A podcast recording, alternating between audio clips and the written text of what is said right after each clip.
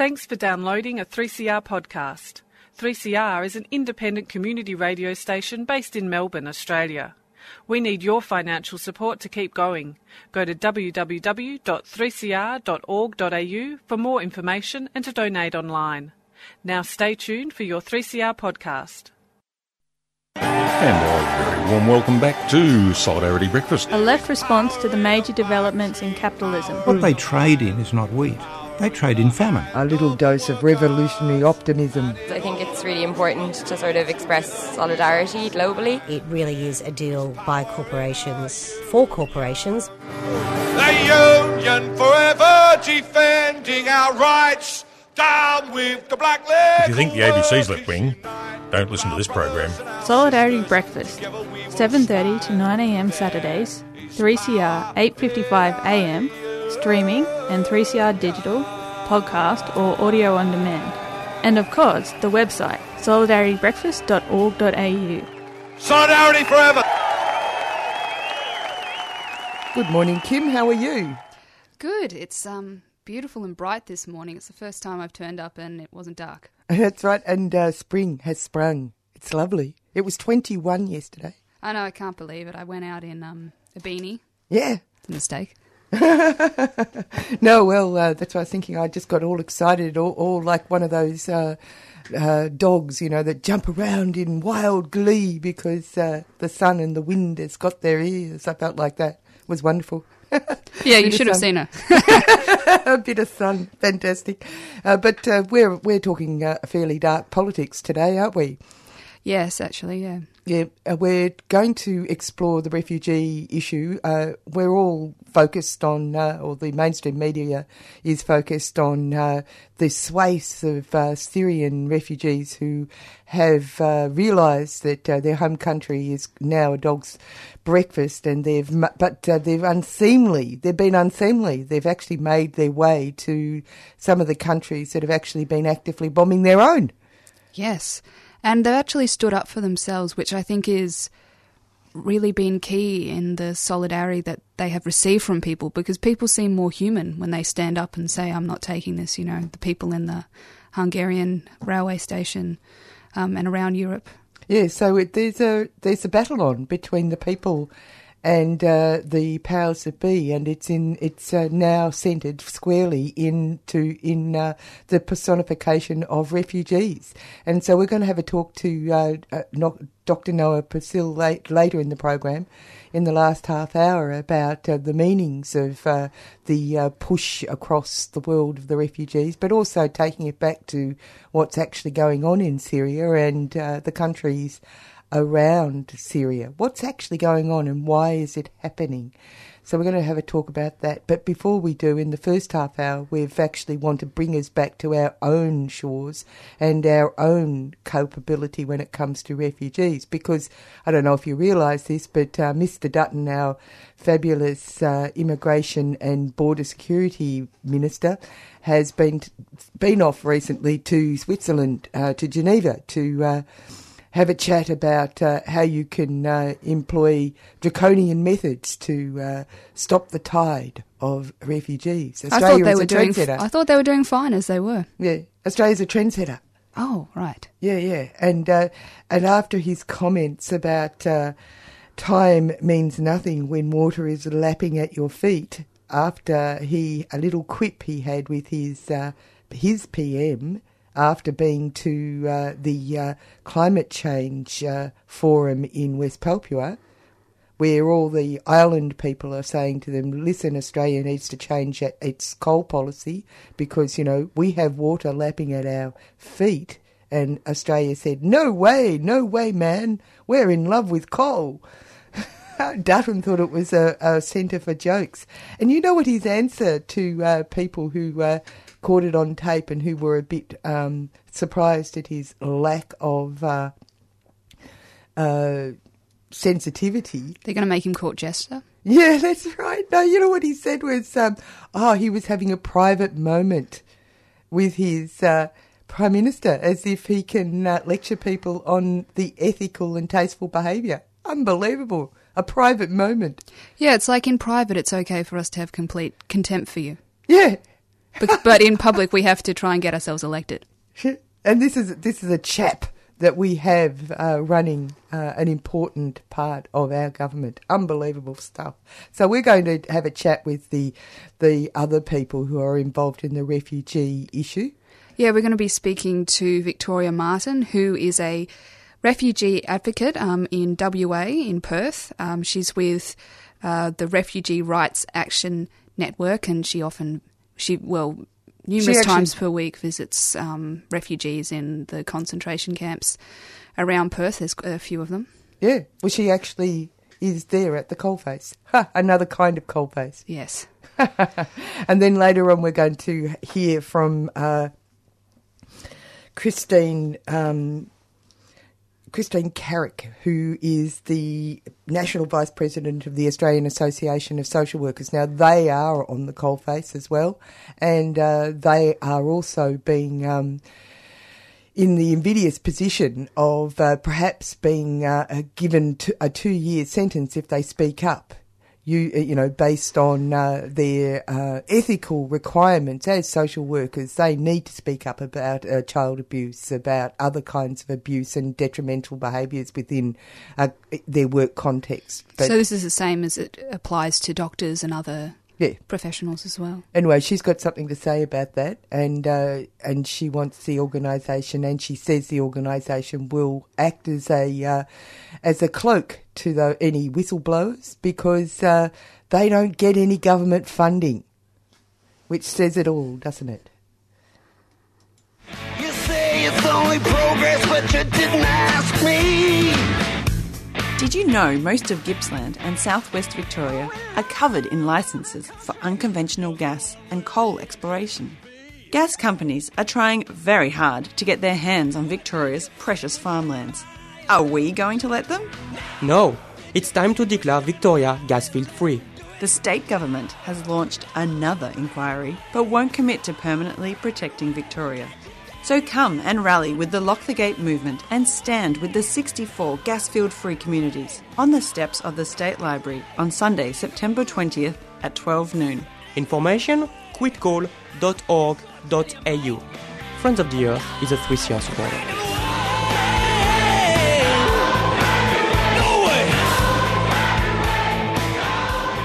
And we're a supporter of FoE. I'll have to say. Oh. Yeah. Uh, now, who are we going to talk to first up? Uh, we're going to talk to Victoria Martin, who is a refugee activist with the Refugee Rights Action Network in WA. I wanted to ask you uh, what has been happening with the uh, Refugee right, Rights um, Activist Network since the upsurge in solidarity around the refugee issue globally. Uh, well, busy times as always. Um, I think certainly there's tremendous challenges in the campaign to incorporate all the new volunteers coming forward that want to get involved. It's an extremely multifaceted campaign. So, particularly with the crew at the Refugee Rights Action Network, there would be a range of activities involving uh, public activism, protests, other kinds of um, events and direct action. But there's also a tremendous amount of advocacy work that goes on that's obviously very uh, emotionally draining and uh, very time consuming. Um, most of us, particularly those of us that are also involved in doing a, a lot of media work and a lot of public campaigning, are also intimately involved with direct advocacy as well. And by direct advocacy, I mean physically going out to the internment camps, um, attempting to assist people to find the kind of support that they need, and also maintaining uh, daily contact with multiple people that are interned at the black sites on Manus and Nauru. I did want to ask you about these black sites because they sound horrific. They sound basically like um, torture zones, really. Well, that look, that's um, that's exactly what uh, a rather landmark uh, paper by uh, Suvendrini Perera and um, other investigators have uh, have found. Um, and that is that there is, in fact, a direct correlation between um, the kinds of places that were used for extraordinary rendition and sites like Guantanamo Bay, where the basic concept is that nations that want to do particularly horrible things to people uh, attempt to transfer the responsibility for that harm and suffering to another nation state. Hence, they locate these black sites in other jurisdictions, and that way, no one internationally has responsibility for what goes on there. Um, and then when you throw up the walls of secrecy, which we do not just around Manus and Nauru, but obviously around uh, Christmas Island, Yongah Hill, all of the locations on the mainland as well, and those barriers on the mainland are getting higher and higher. We found a huge difference in our access and what we're being um, allowed to do inside the detention centers on the mainland since uh, Border Force came into effect on July 1st. So this is impacting um, information getting out of um, uh, mainland detention centers as well. I think that this is incredibly important because while people's eyes have been on what's happening in Syria and Europe, the I think the general public and the mainstream media have not connected this with the detention centres or the concentration camps really that we have in Australia. It's sort of seen almost like a natural disaster. But actually, would you be able to describe some of the impacts of these uh, black sites on individuals? Well, you've, you've, you've really got two groups of individuals that, um, that the system impacts on. Um, and I want to spend the first few minutes concentrating on the perpetrators. Uh, because I think it's really important to understand the, a little bit about the psychology of abuse. And that helps one understand the impact on the asylum seekers themselves who are, are victimized by it. Um, what, what happens when people arrive in Australia seeking asylum is the very first thing that is stripped away is their identity and their freedom. So you immediately create a situation where asylum seekers are othered, they are dehumanized. There is very much this us and them, and they are constructed as the enemy. And what, what then happens in the psychology of the staff, and those of us who visit regularly, and I visit inside detention centers on um, uh, several times every week, most weeks, because we have several um, in the Perth area.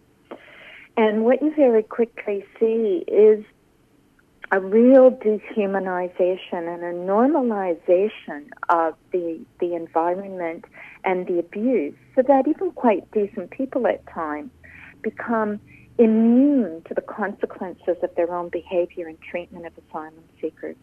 And so that's part of the normalization of abuse cycle that happens.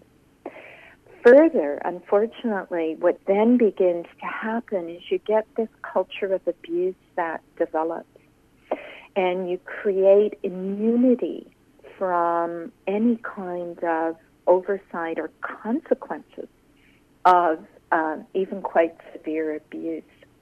So very quickly, particularly in, in places like Nauru and Manus, staff come to understand that no matter what they do, the system protects the staff. It doesn't protect the children. It doesn't protect the women. It doesn't protect the young men from the abuse of staff members.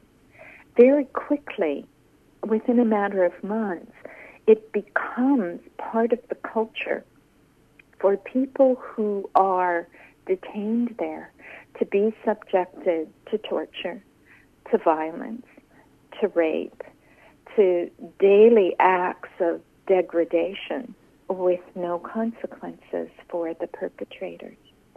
So, for example, on Manus, have a young man that I speak to very regularly, and he agreed um, to speak with a reporter from The Guardian, who, along with a number of others, who spoke to reporters. And an article was published. He has subsequently been assaulted by guards on Manus and his arm broken. There is unlikely to be any consequences at all, ever, for the guard that broke his arm. On Nauru, we see uh, in the community a number of young women raped. Uh, there was a, a really horrific case of a young woman who was um, outside of the detention center, who was um, on the beach with a friend when she was dragged into the bushes, raped, and set on fire. Um, no one has ever been charged with that crime. We see really horrific things happening and the culture that exists within the detention network and the efforts and energies of the corporations that run these places, Wilson Security and Transfield, their immediate instinct and impulse is not to protect the asylum seekers, it's to protect their staff. And so what they immediately do is they move their staff, if they're expats, off the island. If there's been a particularly horrific incident and if there's been reports made of abuse. And so you then also create a culture where what happens is, is people who are victimized very quickly come to understand there's no point reporting abuse. The police are never called to do proper investigations. You don't get moved off the island. The people who get moved and protected are the perpetrators. And it, it's very similar to the psychology that existed within, for example, the Catholic Church, mm. where pedophile priests, you know, people would come forward and complain, and the system protects itself, and you just you move the perpetrators. You don't you don't punish the perpetrators. You punish the victims. And so that's the psychology of these black sites, where if you're victimized and you attempt to speak out, you can be victimized and punished further. And you, as a victim of that system, very quickly see that the perpetrators of violence against you are the ones who are protected, not you. These private corporations are making this obscene amount of profit off all of it. And in the end, that's what they're protecting. They're protecting their profit. The New International Bookshop, Melbourne's famous left wing bookshop. We stock the widest range of left wing literature and merchandise, as well as heaps of cheap quality second hand books. Visit Nibs at Trades Hall, 54 Victoria Street, Carlton, or online at www.newinternationalbookshop.org.au. Coming up at Trades Hall on Thursday, September 10 at 6:45 p.m. Tim Musio Senior Lecturer in International Relations and Political Economy at the University of Wollongong, will give a talk about his new book, The 1% and the Rest of Us. And on Tuesday, October 22nd from 7pm, left historian Stuart Macintyre will talk about his new book, Australia's Boldest Experiment War and Reconstruction in the 1940s. The New International Bookshop is a 3CR supporter.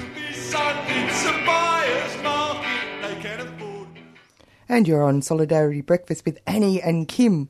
I find that a most disturbing interview, Victoria Martin's talk. Yeah, it's difficult to listen to in, in bits to understand the real toll that this has on actual people. Yeah, exactly. And they're doing it in our name.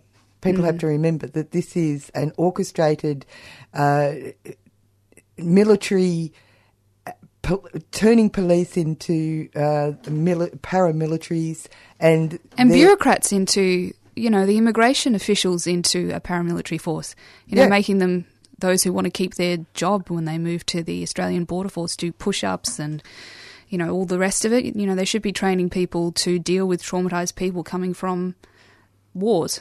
Yeah.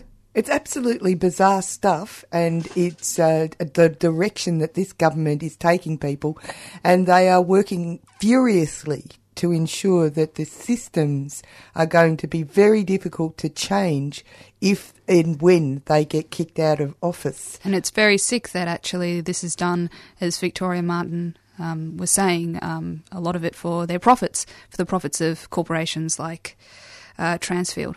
Now there were actions, weren't there, that uh, happened in relation to this over yesterday. It was there were actions all yeah, around some town. snap actions in uh, three capital cities, including Melbourne, at the offices um, of Transfield. Refugee supporters um, invaded the offices, and were in protest um, at the human rights abuses, torture, child abuse, and sexual assault of refugees on Manus Island, and one incident of Wilson security guards who were alleged to be involved in the rapes just simply being moved offshore.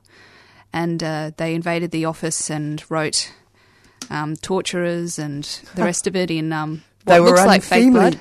They were exactly. unseemly. And I think there were people wearing the Guantanamo Bay orange um, jumpsuits with the shackles, which is exactly what Australia is doing. It's, it has these black sites, as uh, Victoria was talking about, where uh, the law cannot um, doesn't apply, and they can do whatever they like to these people. So we're going to hear from uh, Christine Craik, who's from the AASW, the Australian Association of Social Workers, and we'll hear more about uh, what this means for people who are actually working for the government. I've been a social worker for over 25 years and I've done a lot of work with refugees and asylum seekers. I've worked with um, people from Iraq, Iran, um, people from oh, Kurdish people, um, a lot of young men from Afghanistan, and a lot of families from the Horn of Africa. The AASW is the professional national organisation in Australia for social workers, and we represent around about 10,000 members at the present time, many of whom are highly um, affected by the Border Force Act and the secrecy provisions within the Border Force Act.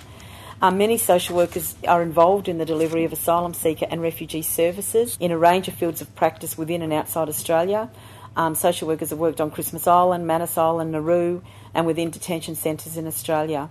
I also did a lot of work with the Foundation for Survivors of Torture, as do so many other social workers. Social workers work for formal resettlement services as well as a range of health, mental health, um, child protection, and community services that meet the needs of refugees and asylum seekers. Of course, with the AASW, we pride ourselves on our code of ethics and principles of social justice, human rights, collective responsibility, and respect for diversity are central to social work in Australia. But these principles are not evident in any of the legislation or policies or procedures to do with the treatment of those seeking asylum in Australia at the present time. Um, as you know from all of the policies and operational procedures, from the Turn Back the Boats, the Pacific Solution, offshore detention, through to the Border Force Act, all contravene Australia's commitments under the United Nations Convention on the Rights of the Child. We know that this legislation and operational procedures that flow from these are all aimed at hiding the truth from Australian citizens in terms of who asylum seekers are, what their stories are, what they had to do to get here, and how desperate they have been to get here. All information is now censored, twisted, doctored, and very much silenced. The argument around stopping the boats, of course, too, has been hijacked by that simplistic rhetoric that if you argue against stopping the boats, you're accused of wanting to see people drown at sea in the attempt, which is just ludicrous. It's not an either or. The argument that this somehow stops desperate families from getting on boats and trying to get to Australia or get out from wherever they are is insane. All it means is that we don't know who's drowning at sea and where they're drowning at sea, um, and no effort or energy is going into um, the diplomatic and mature conversations and solutions that our government should be having from where these boats are being launched. It's not happening. It's a complex situation that requires mature, transparent understanding and discussion, and it's something we're so far away from at the moment in this country. The government knows none of the legislation is working, which is why the Border Force Act secrecy provisions have been brought in now in July. Not working, not working, not working. Let's just get a little more draconian, draconian, draconian. Um, yesterday it was reported that Cambodia won't be taking any more other than the four people that it's already taken. um, you can't blame Cambodia, $55 million in aid, fantastic. In impoverished and poverty stricken, struggling nation, they'll take the money, thank you very much. But what are they going to do with these people? The government didn't want Professor Gillian Triggs talking out about um, what was going on with children on Nauru. And The Guardian, I don't know if people saw The Guardian this morning, it had a great report on our Senate inquiry into um, in what, into what was going on. So the report concluded, surprise, surprise, that all children should be removed from the Nauru Detention Centre, that the Australian government does not know what's going on on the island, that Wilson Security and Transfield Services are not held accountable for the atrocities that go on there. And in spite of this, this morning it was announced the Australian government announced another five year renewal on their contract to administer that island and that centre.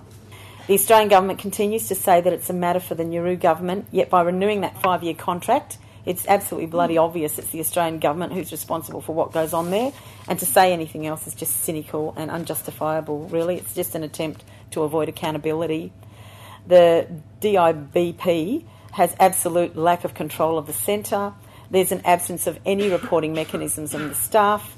There are no compulsory working with children checks, no um, mandatory reporting of child abuse. We know there's been serious misconduct by some staff and some contractors, and we know that the um, the bill for the Australian taxpayer is $37 million a month to keep that centre open. Mm. So that's $1.333 billion in the three years that it's been going. And that came out this morning. We know that more than 300 children have committed or threatened self harm in a 15 month period under our name in Australian immigration detention. 30 reported sexual assault, 30 went on hunger strikes, and more than 200 have been victims of assaults. As social workers and as human beings, of course, we know without a doubt that the normal development of a child or an adolescent is not possible if they're detained in an institution. It just can't happen. There are too many gaps in resources and opportunities, and there's the negative emotional climate of hopelessness, anxiety, despair that stifles any creative any creativity or any passage of the child through the passage of life that they need to go through through normal child development stages. Lifelong effects on health and well-being. We know all this. Um, social workers have had to work not only to ameliorate the immediate effects of immigration detention, but work with kids and adolescents who continue to suffer emotional, social, and psychological effects once they've been released into the community. And we know through um, information from our members, some of whom have been able to be open about it, some of whom come through the AASW because we're not beholden for any government funding. So as soon as they give us the information, we can get it out there. Um, the abuse of children, of course, is still rampant on Nauru. One of our members, Victoria, who worked for Save the Children on Nauru, reported the abuse of children to authorities and she resigned and was pretty much frog marched off the island. Um, she called for asylum seekers on Nauru to be transferred to Australia, and that call was made as part of an open letter that many of you may have seen, um, and it was discussed on Lateline on, on in April. In this open letter, Victoria and others working in Nauru um, talked about um, how, the, how they informed the Australian Government and the Department of Immigration and Border Protection about the um, abuses that have been going on there, the sexual abuse of women and children for some time. Um, this group of workers informed the authorities in writing of several of these assaults. They filled out official incident reports. They participated in meeting with the DIBP authorities where these assaults were actually discussed in the meetings, but the assaults were not mentioned at all in the Moss review. And of course, that laid bare that um, Minister Peter Dutton is just lying when he talks that there's a zero tolerance to sexual abuse in Nauru. Those who wrote the letter wanted to make it clear that the Australian government and DIPB have DIBP have tolerated the physical and sexual assault of children and the sexual harassment and assault of vulnerable women for over 17 months now. And they documented a series of 30 separate case studies, and Victoria talks about these allegations, which included documentary evidence in the form of emails and incident reports to support the things that she'd been trying to say to the department. Um, she said when they were concerned children were being groomed for sexual abuse and were allegedly being abused, they reported the issues up the chain of command on Nauru. They wrote incident reports, documented harm in case notes and other client documentation, and raised the incidents in meetings. She said these were absolutely ignored by Department of Immigration. Save the Children was not allowed to remove children who, in their professional judgment, were very unsafe in this situation. Some of the cases she talked about was a four year old girl who began exhibiting behaviour consistent with a child who'd been sexually assaulted which included sexualised dancing and pulling her pants down to invite adults to have a go at her. Despite child protection workers assessing her to be at high risk of ongoing sexual abuse, the submission said the Immigration Department didn't remove that child from detention. Um, we know child asylum seekers have been beaten at the Nauru school with a wooden ruler. Several child asylum seekers have been subject to corporal punishment at that school, and that still continues. We know a four year old asylum seeker was struck by a Wilson security guard on the back of her head in a blow that, quote, lifted her off her feet. according to the Save the Children incident report. The investigations that occurred into child protection matters on the island were conducted by Wilson security staff, who are not professionally qualified or trained to interview victims of assaults or sexual abuse, uh, sexual abuse and they delayed investigations as well. And Victoria told us that um, an incident report had been filed about a 10 year old asylum seeker who was dragged forcibly from a school, but Wilson Security only interviewed him um, a month later. So there was no, no debriefing, no talking to this child about what was going on and why he was dragged out. Um, she talks about a girl under the age of 11 who was sexually assaulted and started to self harm and a seven year old boy who was found naked in the middle of. None of these things were documented in the Moss review. They were all put forward, all the um, supporting evidence was put forward, nothing was put in the Moss review. Um, she said shortly after she resigned, the Immigration Department ordered her off the island along with nine other Save the Children workers um, amid allegations that they were facilitating protests and fabricating sexual abuse allegations. She says there was irrefutable evidence that the Immigration Department and the government had been aware of the growing body of allegations since November of 2013 at least, contrary to com- comments by Peter Dutton.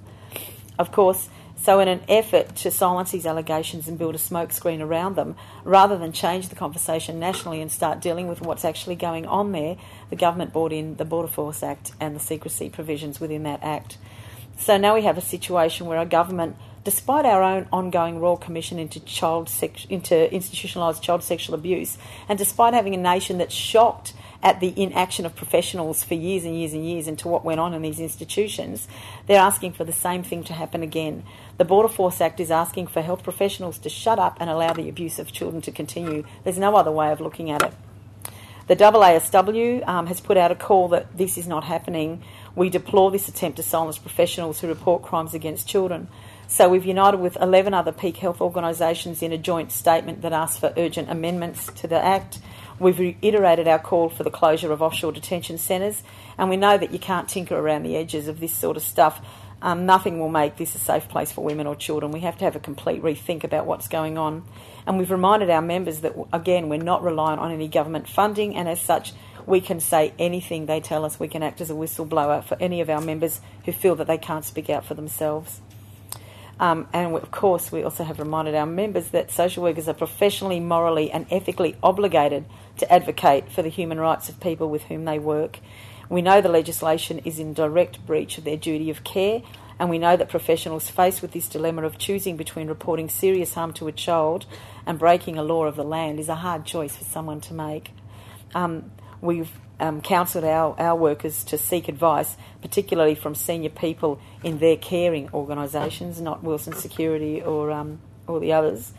Um, and we hope that they will ultimately choose protecting the children, even if we know it's going to um, come at a great personal cost to them.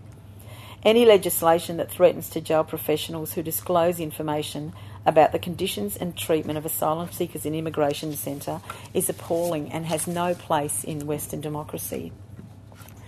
Our government does not show leadership in this area. Good leaders don't abuse human rights, they stand up against abuses of human rights. And good leaders know that compassion and generosity are most important, and they know that this is what they need to instill in their citizens. But what our government does is instill a fear of difference and other. We watch the fallout of this othering everywhere. So we've got groups like the UPF sprouting their racist garbage all over the place because they are afraid of difference and they've been brainwashed into this other of everything. I once read that the measure of a good government and a just society is how we look after our most vulnerable. Of course, I agree wholeheartedly with this, but I think we need to go further. I think the measure of a good government is one that leads its citizens to think and act with compassion and generosity towards our most vulnerable, and our government's failing miserably on this spouting the rhetoric of fear and the rhetoric of othering is, is a rhetoric of hate. There's no other way to put it. So the AASW advocates that its members speak up, that they use us to speak up, that they agitate and they hold the government accountable. Well, that was uh, Christine Crack, Carrick, C R A I K. Carrick. Carrick. Yes, and you heard her. If you, um, it's not going to come from the government, but if you want to stand up, there is a refugee rights uh, snap action happening today at twelve thirty at the State Library. That's twelve thirty at the State Library. Yeah. Um, so get along opposite Melbourne Central. That's right. It's about refugees and it's about us. It's about us uh, making sure that Australia doesn't ta- inexorably slide into a fascist state, it would appear to me. Now we're running a little bit late, so we're going to move straight on to uh, rank and file. And welcome back to another edition of Rank and File Radio in the Solidarity Breakfast Time Slot on Community Radio uh, 3CR. And once again, Davey Thomason uh, joins me on the line for today's program. Uh, welcome back to Rank and File Radio, Davey. Uh, yeah, uh, thank, thanks very much, there, uh, comrade. Uh, I want I want to acknowledge that I'm I'm on the the Kulin Nation's land on down Wathaurong, part of the Kulin Nation. I want to acknowledge the all the elders, past and present, uh, and uh, on the stolen land of the of the Kulin Nation. Okay. Yep. Before we get into the interview, I'll just uh, mention, obviously, uh, this week the Australian national women's team, the Matildas, are taking industrial action, taking strike action this week uh, over their wages and conditions, and uh, trying to get some sort of wage parity with the male Socceroos counterparts who, uh, and the women are fighting uh, for equal pay with with the men. Yeah, I, I, I, I've been following that, and, and as a, I, I, I still uh, play the game, the, the world game, you know, what they call soccer, I, I call it fitbar. Yep. And uh, I still play indoor. Uh, I'm the oldest player in the league here, uh, down, the, down in, uh, down in Geelong. And uh, what do you call it? Uh, I think it's, it's, it's uh, typical, you know, typical, the divide and rule that happens in this, this country. Uh, and I, I, I think the, uh, the the delegate, the, the goalkeeper is First Nation, and the the captain Scabin. You know, a very, very, very typical of a lot of people who think they're better than others here and uh, not act in solidarity. And it's about time maybe the the male team come out and support their sisters. You know what I mean? Maybe Tim Cahill should come out and support the the sisters who are on on strike for for some sort of uh, uh, uh, lift out of the basic wage. They only get the basic wage. Twenty thousand dollars, I think the, the team gets. You know what I mean? It's disgusting. In last week's program, you did speak about the motion you had passed in the CFMEU. Opposing opposing war and the use of uh, uranium. You did spend time as a union organiser in South Australia, and after that, you um, went back on the job. Uh, yeah, a, it was a you know here's here's a, here's a a place where I got jailed. I done three days jail for trying to stop the the the driving of the shaft, and the you know we we were involved against scabs there, which were all, they were all in the you know the Shortens New Union at the time, the AWU, you know, and uh, uh, here's me uh, out of work. I was put in, I'll call it a white list because the the union stopped me working in everywhere, but and I went on as usual. You got to start looking, and I, I, I picked up a job in a labour hire company called Monadelphous. I didn't know where the job was, but when I found out it was up in Roxby Downs, I I started thinking, uh, and uh, I I phoned around my mates, and they and they told me get in there and see what's happening. So here's a a person that uh, you know I I I I, I done three days in in uh, in that fucking rotten place called Adelaide Jail, the Colonial Jail in Adelaide, and again where I'd spent when I jumped ship you know, for nearly three months. And uh, here's me, uh, and I ended up in the same cell. It was interesting. I ended up in the same cell I, I, I, I was in, uh, you know, back back in '75. Here's me, and I think it was two. Uh, I think it was 80, 87. and uh, and then I'm I'm going up in a bus up to to, to Roxby, and it was an amazing experience working in one of the most poisonous places in the world. And uh, so I got a story to tell there, you know. Uh, what happened when I went? I went up by bus up past, past Port Augusta, yep. you know, by bus and, and uh, into a camp, and it was a 28 day stint, you know, seven day a week, 28 days. Uh, and as soon as I went up there, everybody said, "Oh, you up here organising?" Because I knew everybody, because I'd organised in the state for nearly 10 years and being a delegate, you know, on different jobs, on all the, all the jobs there, I was delegate, and some of the biggest jobs, you know, power stations. Uh, so here's me up in a place I'd tried to stop actually starting, and uh, everybody's saying, "Are you up here organised?" And I said, no, I'm up here for a job, the same as you. I went up there as a rigger, you know. And uh, so they said, I said, and they said, is it poisonous? I said, of course it is. It's fucking filthy. And so they demanded, the, the, the, the riggers and the boilermakers, TAs, they all demanded to see the safety officer, the top safety officer. So, and that was one of the most telling experiences in my life about a person who was lying. He uh, come into the shade that night, you know, just before we went on the shift. We were on night shift, and uh, he uh, leant down on one knee. He wouldn't look at us because he was asked straight out. He was asked straight out. He said, "Is this place radioactive? Is it go- is it going to affect our health?" He he he knelt on one knee in front of the whole the whole uh, shade. There was a, maybe I don't know 30, 30 uh, riggers, you know, thirty uh, rigger collection of riggers, boilermakers, TAs, scaffolders, and he knelt in front of us. Didn't look us in the face. Looked straight at the deck. Looked his eyes at the deck, and he said, "Of course, there's no problem here. It's safe as anything. My family is here." That's what he said. The experience we had after that was just amazing because uh, there had been a fire there that had burned out of control for for actually weeks. They flew in every available bit of uh, foam, and it had happened in the in the final process of extracting the yellow cake from the from the ore, Okay. where, where, where gravity gravity they used gravity. It it uh, it uh, it was extracted by using. Listen to this. Uh, by using kerosene was the last ran downhill on a, on a on a slope on stainless steel on stainless steel. Uh, what do you call it? Uh, uh, sheeting. That was the final, and it went into a a, a, a, big tank. But what happened? The kerosene took light.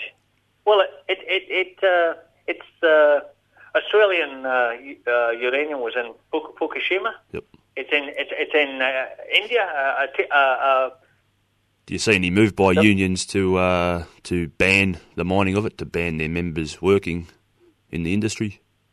in the case of the two unions that I, I, I've been involved in, the builders' labourers didn't want to work on it. Yep. You know, the the CFMEU, I think, have got a you know a policy not to use it except for medical use, and they don't need the mine anymore. They got enough to use for medicine. You know, Okay. they don't have the mine. Okay, the first 28 days I worked in was uh, was uh, uh, in the in the smelter. Stint I done there was was uh, was two weeks, and that was in the in the bond in the bond that had been uh, where the final uh, treatment of the of the to, to create uh, yellow cake was uh, you know the gravity system that, that caught on fire. Okay. So in the in the the smelter in the you know the smelter was a big uh, in the crushing plant. Where they smelted the ore and then they crushed it, they crushed the ore and then smelted it. Sorry, uh, we we were cutting out uh, the boilermakers were cutting out big uh, uh, conveyor belts, Okay. big conveyor belts where the ore was taken from the from the ground, you know, from from the mining, Yep. and uh, uh, it, and, and by the way, we're talking about the deepest mine in the world. You know, the deepest uranium mine in the world. It's very deep there. You know, what I mean, and it is on, and they are using.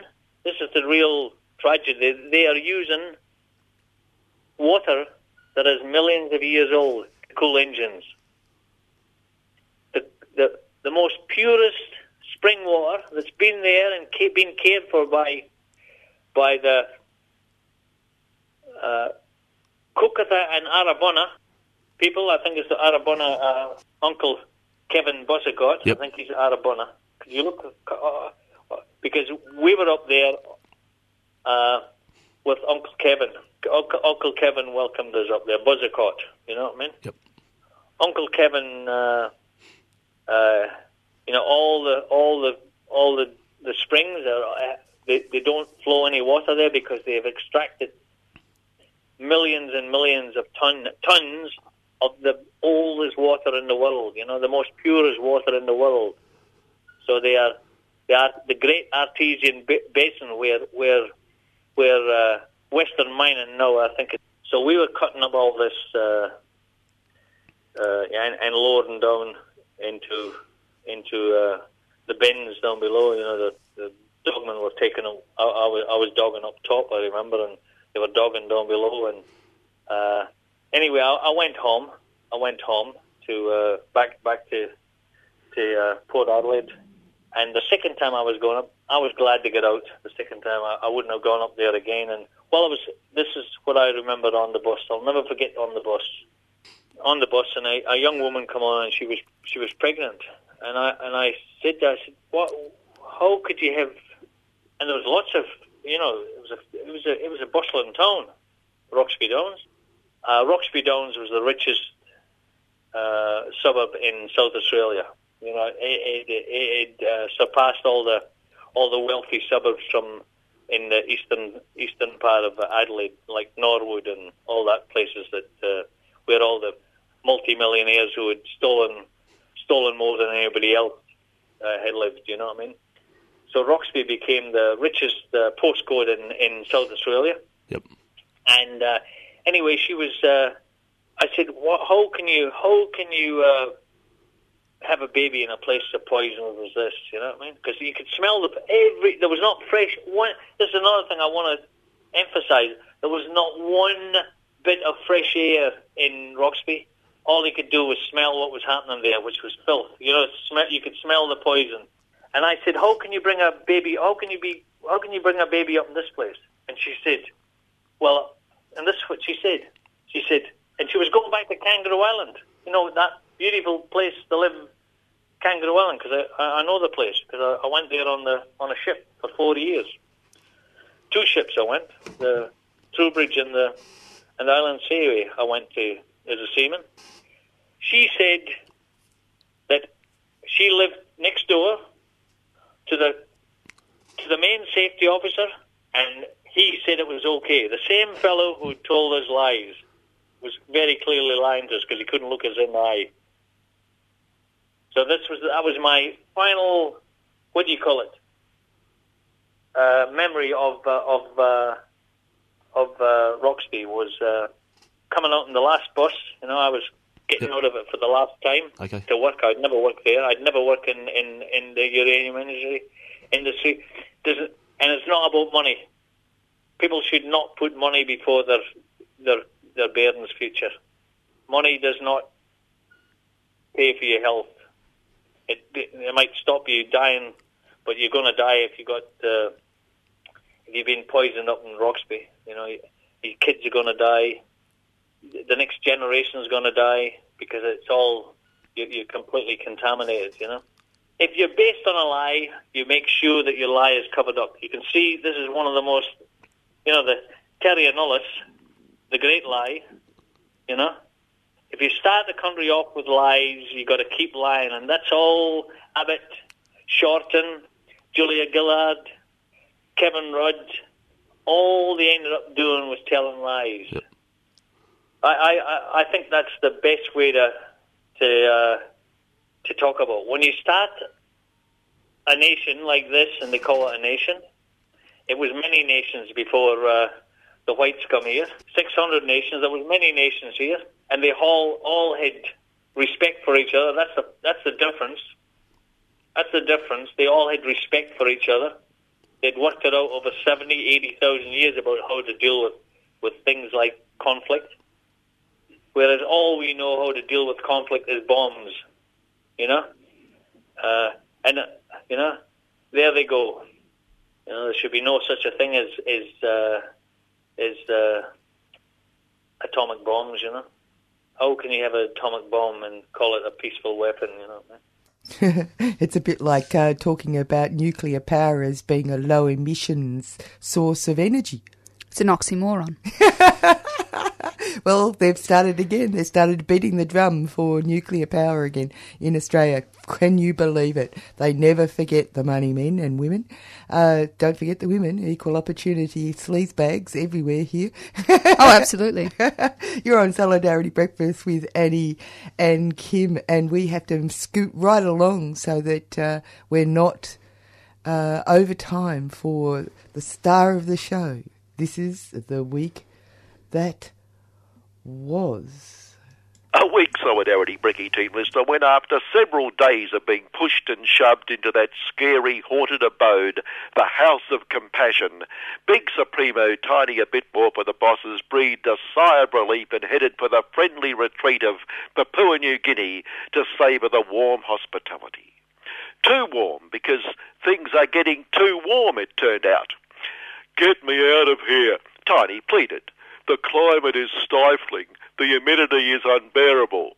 These people should do something about the climate. These people, of course, created the heat by suggesting Tiny should do something about it. Well, True Blue Aussie should do something about it, calling for help as they sank into the mire of True Blue Aussies and the world that matters fossil profits. But we can be sure they were assuaged by Tiny's reassurance. We've got a good story to tell, he said. Uh, well, it mightn't be that good for you, but first you can only imagine you're sinking. Utter crap doesn't cause you to sink. And while True Blue Aussie is sympathetic to your imagined sinking, if we were to react to utter crap, our great industries making unimaginable profits would suffer, would sink. But I can assure you, they too are concerned about your plight and are working with my government to balance their profits against your utter crap sinking. A brilliant scheme called indirect inaction. Indirect inaction. Uh, so they must pay if they pollute. Uh, sort of. Well, not exactly. We, we pay them to pollute. Brilliant, eh? Non-entities who make very little contribution to helping the world economy, like Kiribati, Tuvalu, Palau, have the audacity to tell great world corporations what they should do. They even want True Blue Aussie to stop opening new, beautiful, dragging the world's poor out of poverty coal mines. What inhumane disregard for the poor, when just imagine these little insignificant islands could use True Blue Aussie beautiful coal to set up their very own power stations. Well, probably some great transnational corporation would have to run them for them but do something for their economies, do something for themselves in the small time they've got left. True Blue Aussie does deliver when we make a pledge, Tiny told them. And we pledge to take indirect inaction against utter crap with great compassion. I say, uh, why is all this water lapping at my feet? On compassion, congratulations to the media Monday for banner headlines and leads that Tiny had displayed his compassion for the Syrian tragedy by taking on more Syrian refugees. What a compassionate man, headline absorbers would have chorused. Pity the small fact that he was not increasing our overall intake was lost in the tributes. Then, as we mentioned, poor Tiny began being pushed and shoved into that scary, haunted abode, the House of Compassion, raising the numbers by the day as he kept his eye on the real numbers, the polls. Suddenly, we were welcoming no proper papers, queue jumping, not illegal, not boat people, but we, we would not, could not welcome people also fleeing our invasions who had made it to our razor wire concentration camps as no proper papers, queue jumping, illegal boat people. That would only encourage them. Uh, where is this queue? They asked. Well, Tidy and Team 2 Blue Aussie know they should go to the Daesh terrorist death cult people, the Daesh terrorist death cult people, and secure proper papers. Say they want to join the queue. But good news, the Socialist Party said it too supported leaving all these other people in the concentration camps. There's a moral principle here. The concentration camps uh, razor wire and sink the boat spokesperson Richard Marles, the desperate, looked compassionate. Uh, uh, what moral principle? Votes. Just as an aside, in the unpopularity poll, good to see Tiny maintaining his dominance over Socialist Party Big Supremo and would-be Big Supremo Little Billy Shorten Ambition. Still way ahead, lots more unpopular than Little Billy. I'm more unpopular than he's unpopular, Tiny boasted. Although I'm a bit surprised they're both not locked at 100% unpopular. Tiny maintained the compassion when he explained how we were really going to help the desperate, bomb the proverbial out of them instead. But, he explained, we will bomb the proverbial out of them with compassion, with compassion. And if our compassion is successful in trained killing potential no proper papers, queue jumping illegal boat people, there will be less refugees and therefore less suffering. Therefore less suffering. Presumably, we'll again concentrate our compassion along with our very, very, very close friend, the US of the UN of the US of the world, on wedding parties, because that compassion also cuts off potential terrorists before they even know they'll never exist. On compassion, top marks to the former Archbishop of the Muslims of Canterbury, Lord Carey for some not others, and our very own Archbishop the Muslims of Sydney, Anthony Fisher of Men Not Women, for calling on their respective governments to concentrate on the Christian refugees. The Muslims, and let us say we have nothing against Muslims, there are many, many good Muslims, but the Muslims have only themselves to blame. As Christian people, we have a responsibility to Christian people. The Muslims can go to countries where there is Muslim responsibility. Iraq, Afghanistan, Syria, Sudan, for instance. His Lordship also urged Britain to join the US Arb and True Blue Aussie in bombing the terrorists out of existence. We must bomb them with Christian love, perhaps a bit of Christian torture, burning at the stake, but praying for their immortal unchristian souls. But theological heresy in Sydney. This upstart nun criticised Fisher of Men Not Women, said in a most unchristian way we should accept asylum seekers on need, regardless of their religion or non-religion. What a hussy, excommunication material. As his lordship said, this disrespectful, disobedient nun must realize that a woman's role is to produce dear little Catholics born in the image of the dear baby Jesus, or as a nun to pray for dear little Catholics, must understand that in the Holy Mother of the Church, a woman's role is to be seen and not heard. Uh, yes, an, archbishop, why do you uh, criticize Islam? Sadly, I regard Islam as sexist. Hmm, good man. By the way, if we've spent eight days, eight 24 hour days, thinking Friday a week ago seemed to go quickly, a, a lot shorter than normal, that Saturday came prematurely. Well, yes, it did, and it did. See, that Friday was equal pay day don't know how those who set the date knew it was going to be such a short day. I can recall celebrating women winning equal pay back in 1972, I think it was.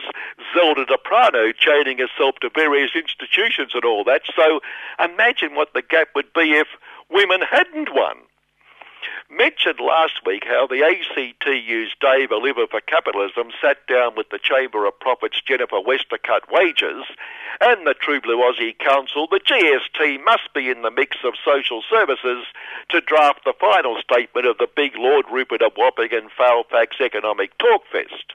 Well, Jennifer said this week neighbours and people in the street had stopped her and congratulated her on her role at the Talkfest. I think people have an appetite and hunger for ideas, she said. Well, many of the victims of her lot certainly have the appetite and hunger bit down pat, but that's me being cynical toward a great true Aussie. Jennifer then gave us a few of her ideas. Lower taxes for her lot and greater productivity by the lazy avaricious workers. We can do the work and by work, she means think up ideas on how workers can do the work. Can do the work, do the analysis, and then it's really for the community to see the trade offs. uh, uh, such as Jennifer? Oh, well, the community can trade off our necessary lower taxes by paying more tax. They can't selfishly expect us to pay less in the community interest without the community playing its role, accepting its responsibilities, and on productivity, we have judged that one of the barriers to squeezing more out of, sorry, um, higher productivity, win-win flexibility, is this tendency by workers to want to go home at nights and, and have weekends off. Those crippling conditions, which may have been acceptable in a past era when truly, was he wasn't competing on the great level playing field of world's best practice, market forces, competition policy, have no place in the modern workplace. And there are precedents for workers being accommodated by their caring employers. Bangladesh, for instance, where employers so care about their workers they lock the building and bar the windows to protect the workers, often rent free. And how is this self sacrifice by caring employers reciprocated? by major disruptions like the building burning down or falling down at great cost to productivity, showing how inconsiderate and thankless workers can be.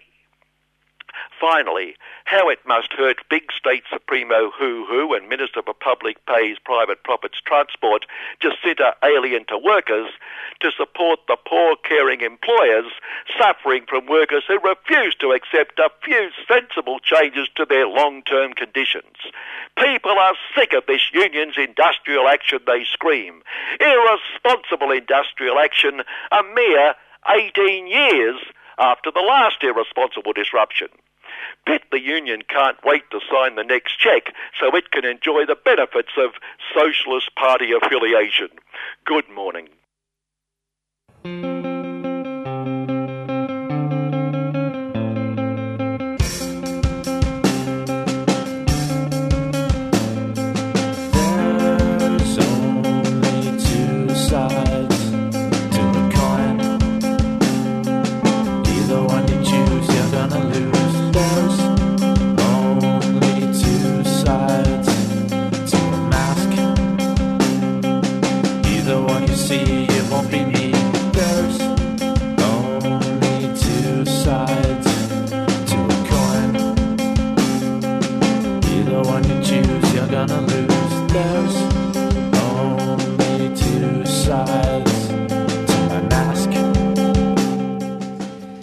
And you're on Solidarity Breakfast with Annie and Kim, and we should have Noah on the line. Hello, Noah, are you there?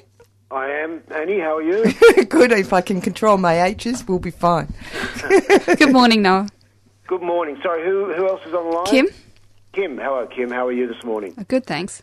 Now, we've got a lot to talk about. Uh, as we uh, discussed in our emails, uh, the Syrian refugees have decided instead of sitting there to being bombed to shit, they're going to get up, pick up their belongings, and make their way to the people who have actually bombed them. Well, yeah, I. I mean, there. Are, I think there are a couple issues, well, a couple things that have led to this sort of influx of refugees at this point in time. One is clearly the war is escalating, and whilst that's not being reported um, uh, as much as it should be, uh, we do know that the Russians have uh, decided to uh, support Assad more uh, um, robustly. Uh, we know that the bombing campaigns have in, increased, and we know that the Islamic State have um, intensified their attacks. So, yes, if you're a civilian in Syria, uh, you'd be pretty keen to get out of there. And I think what also has happened in the context of this is that those refugees. So, and on top of that, you've got the the refugees who have been uh, who have left Syria and Iraq in the last uh, few years, who have moved into country, neighbouring countries like Turkey and Jordan, um, who have come to a point of realisation that this is not going to be a short war, that this is ongoing, that there's no um, um, resolution in sight, and rather than uh, hope for the speedy end to the conflict, they've decided to move on.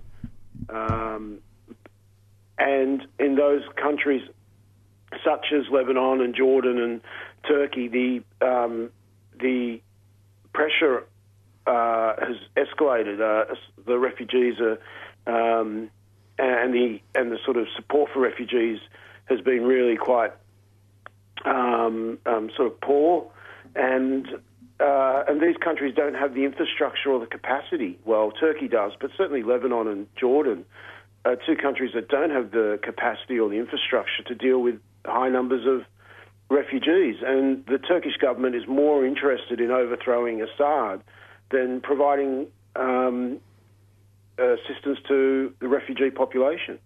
Well, it's interesting. They're, they're just as complicit in, in what's happening in Syria and, um, and Iraq as any other country. So, I mean, we shouldn't ignore the Arab and Turkish responsibility for what's happening in Iraq and Syria as well.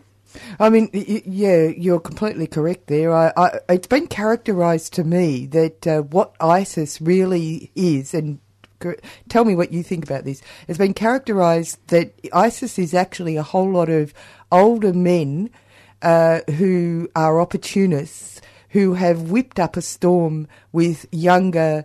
Uh, more impressionable fundamentalist people. It's not about religion. It's not about religion at all. It's all about opportunists who. Um, yes and no. I mean, I think there's an element of that, uh, undoubtedly. I think it's more complicated than that, though, because I think there are people who have flocked to ISIS for multiple reasons. One is uh, the the sort of young impressionism, uh, impressionistic uh, recruits from mainly from other Arab states and from um, the West or non non-Arab states um, who you know have, have feel a sense of loss or a sense of emptiness, a spiritual emptiness, a, a sort of a, a feeling of um, alienation in their own societies, and they've they've thought that this might be one way of recapturing some of that sort of sense of purpose.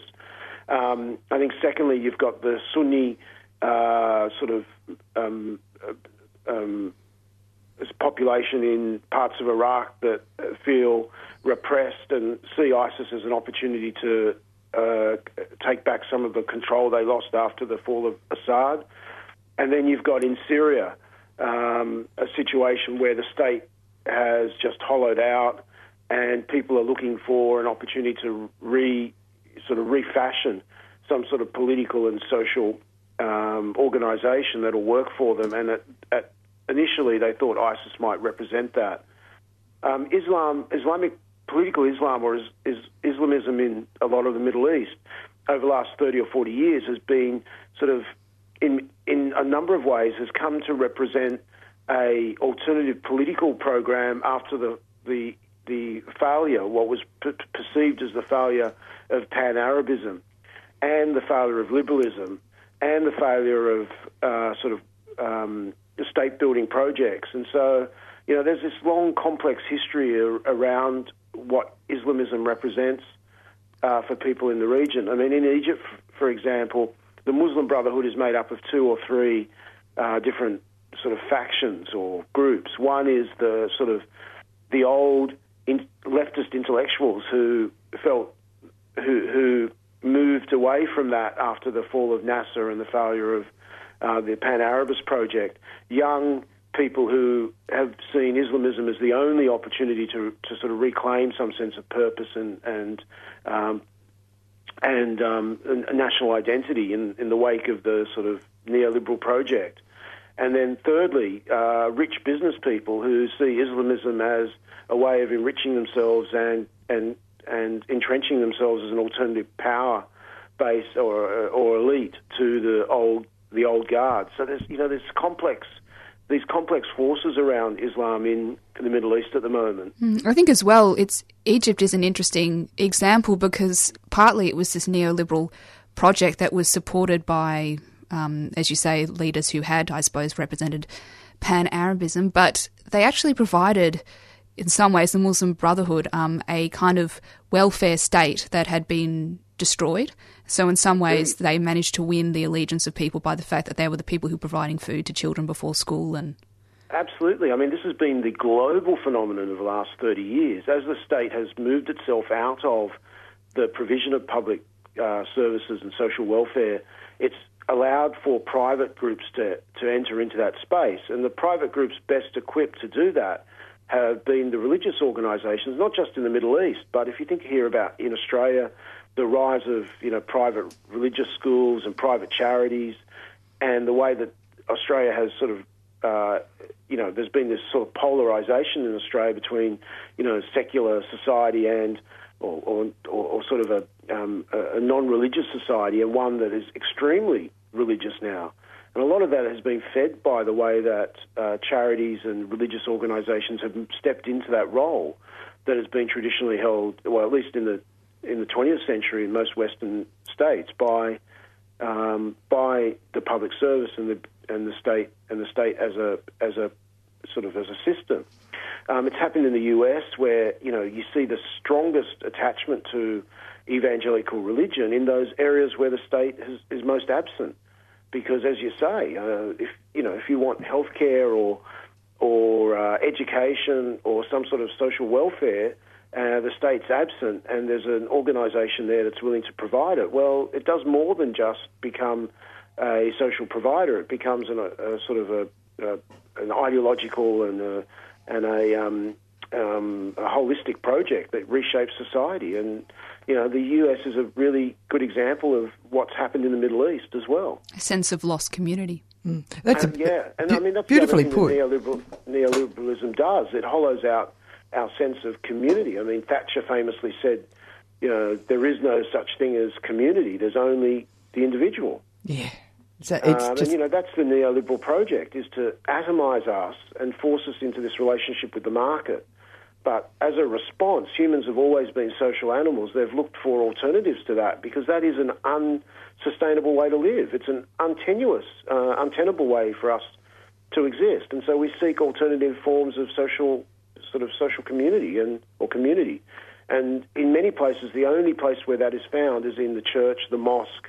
You know, in um, in Hindu societies, or in India now, sorry, Hinduism has had this um, I- incredible uh, reinvigoration. Um, in Israel, we've seen the emergence of not just Zionism, but a real sort of right wing religious fundamentalism.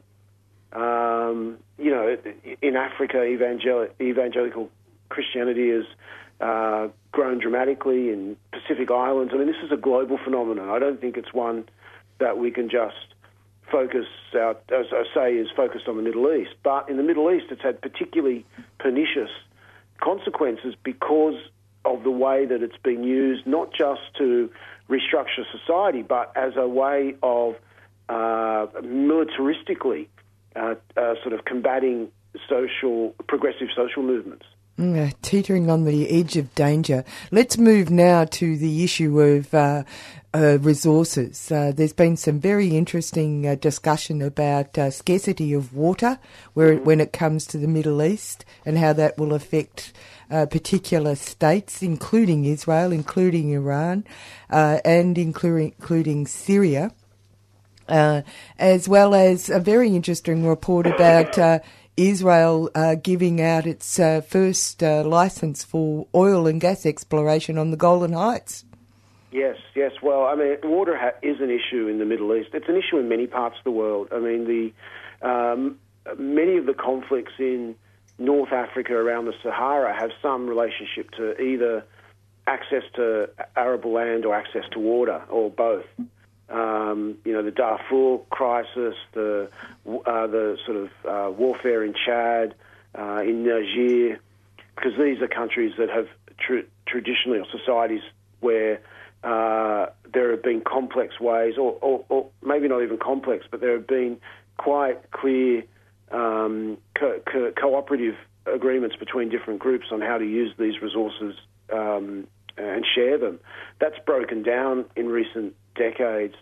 I mean, for me, water is a major issue, but I think those issues, I mean, it's an issue that we all have to face, I guess, as the planet warms and uh, we find new climatic cycles and uh, changes typo- uh, uh, sort of the typo- typography of the ground and all those things that will occur.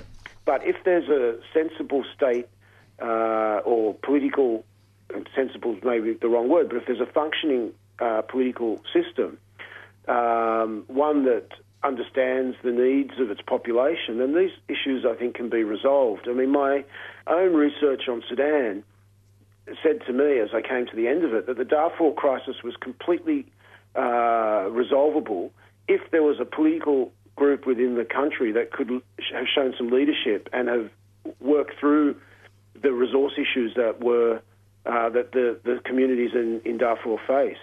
But because the state used it as an opportunity to enrich itself, or the elites in in, uh, in, in the ruling group used it as a chance to um, one cement their political legitimacy and and also to enrich themselves. It became a uh, it became a major conflict and one that's still ongoing in that part of the world. And I think in the Middle East, in other parts of the Middle East, I think the same for me it's the same motif.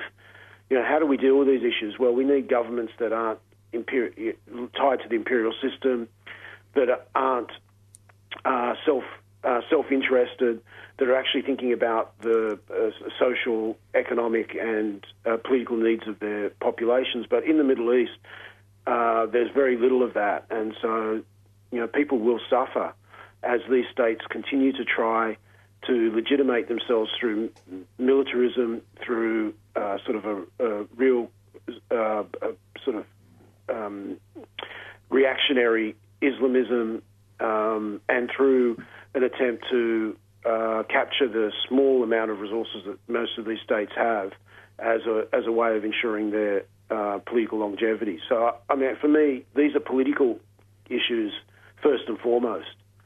What did you find out about the uh, Israeli uh, uh, permit for uh, drilling on uh, for oil and gas in uh, the Golan Heights? It's apparently a company that has links with Dick Cheney. Mm. Well, I couldn't find out much. There were a couple of articles about the the business cycle, but it, I mean, you know, in many ways, this should be front page news. Um, the Republicans and the the uh, business community, the um, the uh, resource corporate sector in the US have been some of the strongest supporters of Israeli expansionism and imperialism in the Middle East, and the fact that they're benefiting economically from these policies should be something that's highlighted, should be on the front page of the New York Times, but instead it's buried in a few uh, bits and pieces that um, that one has to investigate and piece together to get any sense of what's going on. I mean, this is the this I think is where we have to think about the way that the fourth estate, the so-called media and press, have really evacuated entirely their claim to be uh, a, a, a sort of a safeguard or a um, a, a, way of um, of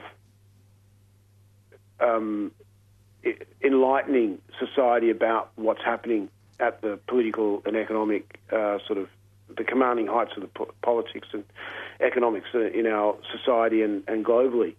They are completely complicit and completely unable to offer that. And so we need to find alternative ways of informing ourselves of the way that uh, the political and economic elite are conspiring um, in you know multiple ways, whether it be uh, the contracts that are uh, given to companies like Serco and Transfield and, and Manus and Nauru, or whether it's uh, companies that are that Republican leaders have um, you know sort of um, financial interests in that are working in the Middle East. All these things should we need some form of uh, of uh, sort of publicity that that and, and, and shows us what's going on or tells us what's going on, reveals these these sort of connections. Yeah, absolutely. I mean, I think this is the thing about uh, the problem with the media. Why haven't we had the real story about the uh, sort of the uh, support that companies that are involved in you know quite nefarious um, um, things like you know what's happening on Manus and Nauru. Um, and their links to particular people in the political elite. I mean, we need to know this information. It's important for us. I think it's, I mean, it's partly the government's secrecy, but we keep finding out about these things, and the mainstream media seems to be yeah. far behind, so it can't just be that. Um, I had a question for you about um, Syria because I know that Russia has been backing Assad, but I was Yeah. wondering what the Western powers' attitude is to Assad because it seemed at first in Syria that they were kind of just waiting for the mutual forces to kind of destroy each other. But I wonder, has their position changed? Um, look, I, I don't think so. I think the the Well, I, I just to jump in here, I read an article the other day where Assad was being characterised as the most bloodthirsty dictator of uh, history, and I'm thinking, oh, that's a bit fast fetched, isn't it? yeah, I mean, he's not a good guy. Uh, sorry, let me say this: his regime has been responsible for all the uh, crimes against humanity that that that, repu- that are repugnant, torture, um, you know, sort of um, um, um, mass incarceration, murder, uh, repression of of political uh, freedoms. I mean, But that the- sounds like the US. it, well, yeah, I mean, the US is a dystopia as much as any. You know, the fact that they've got armored cars roaming through their suburbs now, um, you know, is just. uh, But I, you know, we have to say societies are moving in this direction. I was talking to someone the other day and just saying, to what extent are we now li- the pro- the the, the sci-fi movies about Armageddon that were made in the 70s and 80s? uh, To what extent are they now prophetic? Uh, you know, uh, you know, when you see something like the border force fiasco, you know, that people can be roaming our streets, um, you know, asking for identification, uh, armored people, you know, people armed walking through our streets, not police, not anyone who's accountable to. Yeah, nobody accountable. And we have thought crime as well, pre-crime. Yeah, and then when you see, I mean, you know, I, I watched last night the impassioned plea by Lisa Wilkinson to do something about violence against women. You know, the, the fact this is now endemic, and you know, we've known for a long time that uh, violence against women is endemic in this country. It's endemic in many societies, not just uh, sort of um, um, Islamic and, and Arab ones, but right through. Um, and these are all, you know, part of this sort of breakdown, I think, of, society that's been occurring under the neoliberal project. And, you know, people have been writing about it for a couple of decades now. Uh, and it's only, I mean, in my view, these problems are only intensifying. And uh, the US is, in many ways, coming to represent uh, the, that dystopia that people were were writing uh, science fiction novels about. I mean, you you know you have suburbs where the, basically militarized. You have gated communities. Um, you have people living in shanty towns on the edge of some of the most uh, affluent uh, suburbs in the world. I mean, these are all pictures of you know sort of a, a society that are, is breaking down. And the thing that really worries me is that the US is still being held up as the template for how we should reorganise our own society.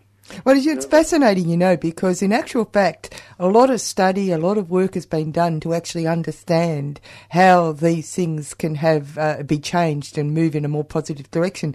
A very uh, positive story was uh, recently about a primary school in Broadmeadows, which has a very uh, disturbing kind of socio-economic outcomes in a lot of ways. But what these people decided to do was to actually act on the research regarding brain development, and they have changed the lives and future outcomes for the kids that are in that school. Like they've the reason for why they were on the TV was because their actual results for their for these NAPLAN things had shot up and was compa- uh, comparative with uh, you know fee paying private schools. Just because they give them breakfast in the morning, they have a con- whole range of things that are related to the well-being of these children. I mean, I- look, I'm not surprised. I mean, the, the solution to socioeconomic uh, or, or, or to poverty and um, and the the sort of social problems that ensue from poverty in the US and to some extent in Australia has been incarceration. I mean, the US incarcerates more people per capita than anywhere else in the world. Yeah, it's mad. China. You know, in fact, I think I read somewhere that a quarter of the people in the world that are incarcerated are in the US. Yeah. So their response to these issues has been to to to, to militarize, to criminalize, uh, to, uh, to to sort of penalize uh, people who are poor. Um, and you know, I think Australia has moved to, in some way in that direction. Not as far, thankfully, but you know, and, and Australians, I think, are sensitive to this, even if they're unaware of it. And I, the the the political result in Queensland um, earlier this year or late Mhm. last year, when Campbell Newman was, Was defeated, turfed. turf was, I think, a sort of a spontaneous, not a politically conscious, but a spontaneous reaction to that sort of um, Austerity. political project. I think as well you see what what they're really afraid of and what is a threat to neoliberalism. If we could just get a bit more organised, is things like the um, mania around uh, Jeremy Corbyn. You see um, people who well, he you know I don't think that he's going to be able to st- you know stand up necessarily to the neoliberal project, but the people behind him, that sentiment that you see in Greece, in Europe, um, even in America with Bernie Sanders. Yes, indeed. I, I I agree, Kim. I think that we're in a point where things that were un, were were sort of unten, like sort of un Unthinkable. irrational, yeah, unthinkable five years ago are now thinkable. And I mean, I noticed that this trip with uh, Naomi Klein's trip to Australia eh, for the Dangerous Ideas Festival over the last few month or so, where in fact, you know, she's come to Australia before and really received almost no public um, um, presence whatsoever. Whereas this time, I mean, you know, and, and when she has, it's almost been, um, you know, sort of uh, uh, uh, not dismissive. It's been dismissive. I don't don't think she's been dismissed this time. Oh no. Yeah, and I, you know, I know her message this time is a little bit different. It's about climate change, and climate change is an issue that we know the majority of Australians are very, very much in tune to, despite the aims of our government to, to sort of remove it from the public discourse. It is an issue that Australians are very, very worried about, and I think this is the underlying, and this is a, another um, sign that there's an underlying disquiet about uh, the way that our political and economic elites are uh, sort of are, framing the big questions in Australia, or have tried to frame the big questions in Australia. And you know, I have a feeling I could be completely wrong because there are two ways this could go, and history has shown this. We could move into a more progressive period where there's a compromise sought between capital and the rest of society, and this was the post-depression World War II um, um, example, which broke down in the 1980s in Australia. Um, or we could move into a period of, of quite intense reactionism or reaction, reactionary politics, which we have entered into. But whether the, the rest of society follows that, as they did during the fascist era, or whether we um, There's more radical alternatives. we have we find more radical alternatives. I mean, you know, no one can predict this, but we sort of, I feel, and other people who are working in sort of the way that social movements and society is m- moving are sort of saying that we might be on a cusp of some sort of uh, ma- major change. I guess the question is which direction we go in, and the US will be inter- the US election will be a real interesting example of that. Do we go? And on that note, I'll have to interrupt you, Noah, Oh, I'm we've. sorry. I was just going to say Donald Trump, but I Oh. an interview without mentioning Donald Trump. All right. Well, the next time we'll we'll continue this conversation. Thank you very Exciting much. Exciting and horrifying. yes, indeed, in, it, horrifying. And hopefully, by the time we speak next time, he's off the political agenda altogether. Thanks, Noah. Uh, and that was Noah, Dr. Noah Bassil. We've got to get out of here because uh, Asia Pacific currents are pushing at the door because it's climate change, you know, and uh, the water is lapping at our feet. And it's not a private moment with our PM. We've uh, spoken to uh, uh, Victoria Martin from RAN. We've talked to Christina Craik from AASW. We've had Rank and File. We've had This is the Week That Was. And we've had Dr. Noah Bassil. You can get us on podcast if you missed us. Uh, and we'll go out with this thing I love, which is Two Face. You've been listening to a 3CR podcast produced in the studios of independent community radio station 3CR in Melbourne, Australia. For more information, go to allthews.3cr.org.au.